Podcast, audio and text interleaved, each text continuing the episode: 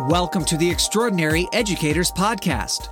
Your hosts, Danielle Sullivan, National Director at Curriculum Associates, and Sari Liberis, Social Communications Manager at Curriculum Associates, are here to share actionable tips, best practices, and success stories to improve your classroom and drive student learning. Enjoy, and thanks for listening.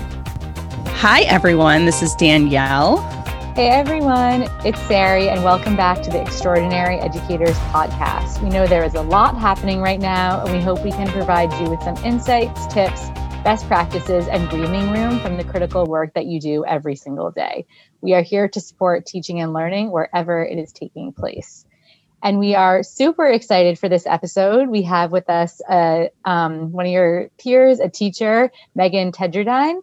Um, and Megan is going to introduce herself and then we'll go ahead and dive in. Welcome, Megan. Hi, thanks. Um, I'm Megan Tedjerdine. I am a sixth or fifth and sixth, I guess, um, grade teacher at a special school district school in St. Louis. Um, so I'm a special education teacher, and this is my ninth year. So, whew. what? That was my story. It. That's exact. I used to teach fifth and sixth grade special education, and I taught for 10 years before I left the classroom. What, what? Holy cow. I also taught in sixth grade, but not that long. So I guess we have yeah. a lot in common. we have a lot in common. Well, thank you for joining us. We're really excited to talk to you. And really, what we want to know is how are things going? And if you could kind of describe your year, because you've done everything, I think, this year yeah. in the 2020, 2021 crazy. Yeah. So just if you could describe yours here, let us know what's been going on. Sure. Um, so we started out our year like I think probably most everybody in in the country, maybe even in the world. Um, we started out our school year completely virtual. So I had my um, caseload or my class of kids um, in my class with me online every day um, from about 9.15 in the morning until about 11.15 in the morning. Um, we had our lessons in that large block of time. So we went pretty hard and heavy um, in our academics during that period. And then the afternoon was kind of our, our time um, for kids to get independent work done. So things like iReady um, and then some independent tasks um, through other curriculum um, and then about November, we switched to doing hybrid. Um, and I was fortunate or maybe unfortunate, I'm not quite sure how I feel about it really, um, to get to do both a hybrid model and a virtual model at the same time. So I had one student who stayed virtual um, and due to that student's needs, we decided it would be best if he stayed with my class. So I basically live streamed my classroom with this one student, um, and then had you know two groups of students coming on opposite schedules. So Monday, Tuesday, I had a set of three kids, and then Thursday, Friday, I had a set of three kids, and on Wednesday, I had completely virtual. Um, and then all five days, I had that one student who was virtual, um, which was a lot. So uh, I was I was pretty tired, um, but also really spoiled because last week started back our full time. We were back five days a week um, with our full caseload or a full class. So I have seven students right now. And I forgot how exhausting it is to be running on my feet, going from one student to the uh, to the next um, all day long. So we are we are just getting back. This is our second full week um, back, all in the classroom together, and it's definitely been it's been nice, but it's also been kind of stressful for all of us. So Oh, I can imagine. And I would love to hear, especially so many educators are curious or would love to hear your perspective. How did you keep students engaged, especially students that are classified as special education, in the virtual environment?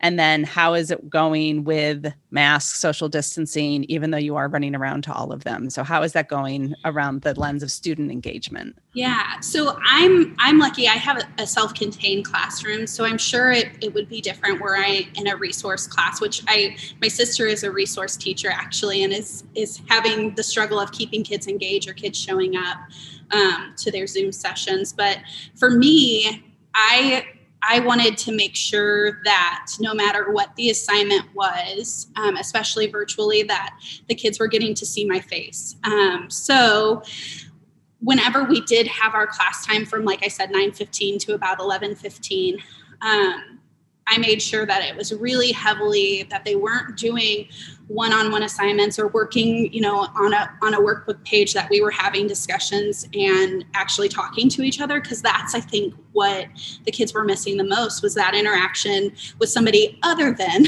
their family. Um, I know I sure missed that. So um, that was definitely kind of the thing that I pushed the most was making sure that we were having that interaction. And then I made sure that the assignments that we had outside of that, um, I built in, I did a lot of recordings of myself. Um, we did a read aloud, so I videotaped. I asked them if I could just videotape my voice or record my voice, and they were not about that. So um, I had to videotape myself reading to them. Um, and then we did um, I did a lot of like in case you missed it videos. So I would record a video about uh, like a mini lesson about what we learned and put that on there so that they could go and look at it if they wanted to.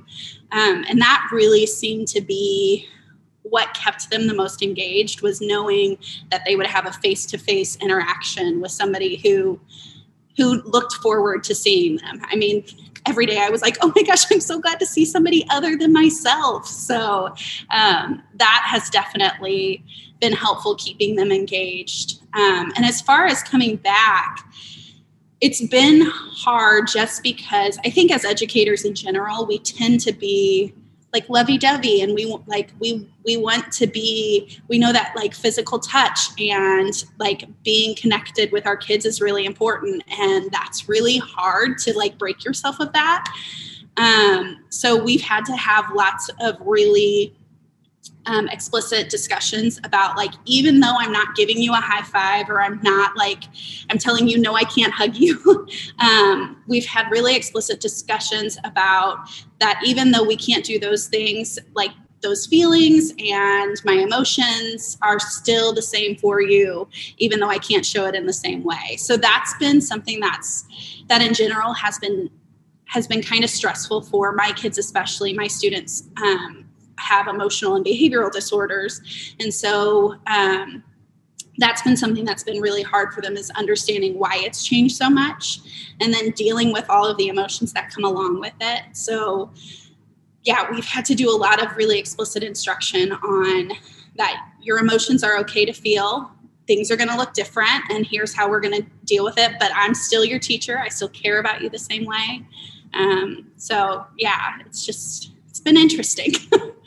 everything that you've just described is just truly incredible. I think everyone in our country and across the world even knows like teachers are heroes and their job is hard. But if you really think about what you've done in the past year, everything from transitioning from fully remote to back in the classroom to live streaming your class. Like if you had told yeah. yourself last year, I'm going to be live streaming, like you would have never thought that. Not or ever. even, yeah, double teaching your students in person and then at home and then the fact that you gave your students agency on what you were going to be doing on video is something you probably hadn't considered prior either, right? Do you want to see me or hear my voice? And that's really incredible. Just to add that small piece probably really helped them feel ownership of their learning. Um, and then also just the social emotional part that you just explained. Never, when I went through teacher training, did I think I would have to explain to kids what a pandemic is and why I can't give you a high five. And I truly cannot imagine being in your shoes. So, just from all of us, we want to say thank you and what Thanks. I think these kids will remember you and and for that and just having to figure out how to explicitly teach that I think is so important for them probably just uh, to understand the world around them right now not just in your classroom so it's truly yeah. remarkable and we thank, thank you, you, and all the other teachers listening to this because that is yes. no easy feat. yes, we can't thank you all enough. And on that, since our audience is looking to this to offer any suggestions or tips what would you what is a lesson that you're going to take from this year moving forward to however education looks? And how do you think this is shaping your teaching moving forward? So what can you share lessons you've learned or advice for other teachers who may still be in a fully remote environment or hybrid? I think probably the the biggest thing that I've I've learned is that especially in moments like this, like yes our job is to teach academics absolutely but our job is really to teach a whole person. And so i through the whole pandemic i know people have been saying kids are behind and, and they're not learning what they need to learn. And obviously we know they're not learning at the same rate that they have in years past. But we have to really think about how this is affecting the whole person. I think sometimes we just think like kids need to come to school and just like do what they need to do. But that's really hard when you're dealing with not only, you know, possibly a difficult home life or, you know, a disability, but you're also dealing with a worldwide like trauma of a pandemic. That's really hard to to kind of deal with. So giving giving your kids and yourself a little a little grace, um, I think is probably the biggest thing I've learned. I tend to be incredibly hard on myself and have really high expectations of of my students and myself. And so i was like we are sure going to be learning. If we're if we are on virtual for these two hours or these three hours a day we are going to be learning jam packed content the whole way through and realistically that was not helpful for the kids and it wasn't helpful for me for the most part um, because none of us were in a place where where we could even focus on that. Um, and so we're still having they're still asking questions just about their world at large like we're back in the classroom and you know wearing masks it all looks different but they've gotten used to it. Um, that I was doing a, a, history lesson the other day on like the geography of the world, and they started asking questions about how how our world is formed. So then, how did the pandemic spread, and all of those things. So they, you know, I. I of course need to be teaching them about you know the crust and the mantle and the inner core and outer core of the mm-hmm. earth, but I think right now, some of those questions and things we need to address more than we need to address that content because we can't, if you think about it, when it when anybody is in crisis or is worrying, it's really difficult to learn something new um, or to really grasp a concept.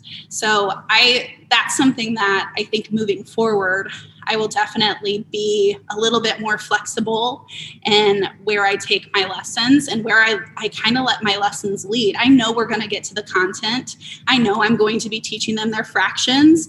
Um, and I'm going to teach them, you know, what what a simile is and what a metaphor is. But if in the meantime, I need to also teach them how to how to cope with a really difficult situation, or need to teach them about how a population might spread a, a disease, we can have those conversations um, if it's if it's helping them. So that's yeah definitely giving giving a little grace and being a little bit more flexible in my idea and in our ideas of what a lesson has to be or needs to be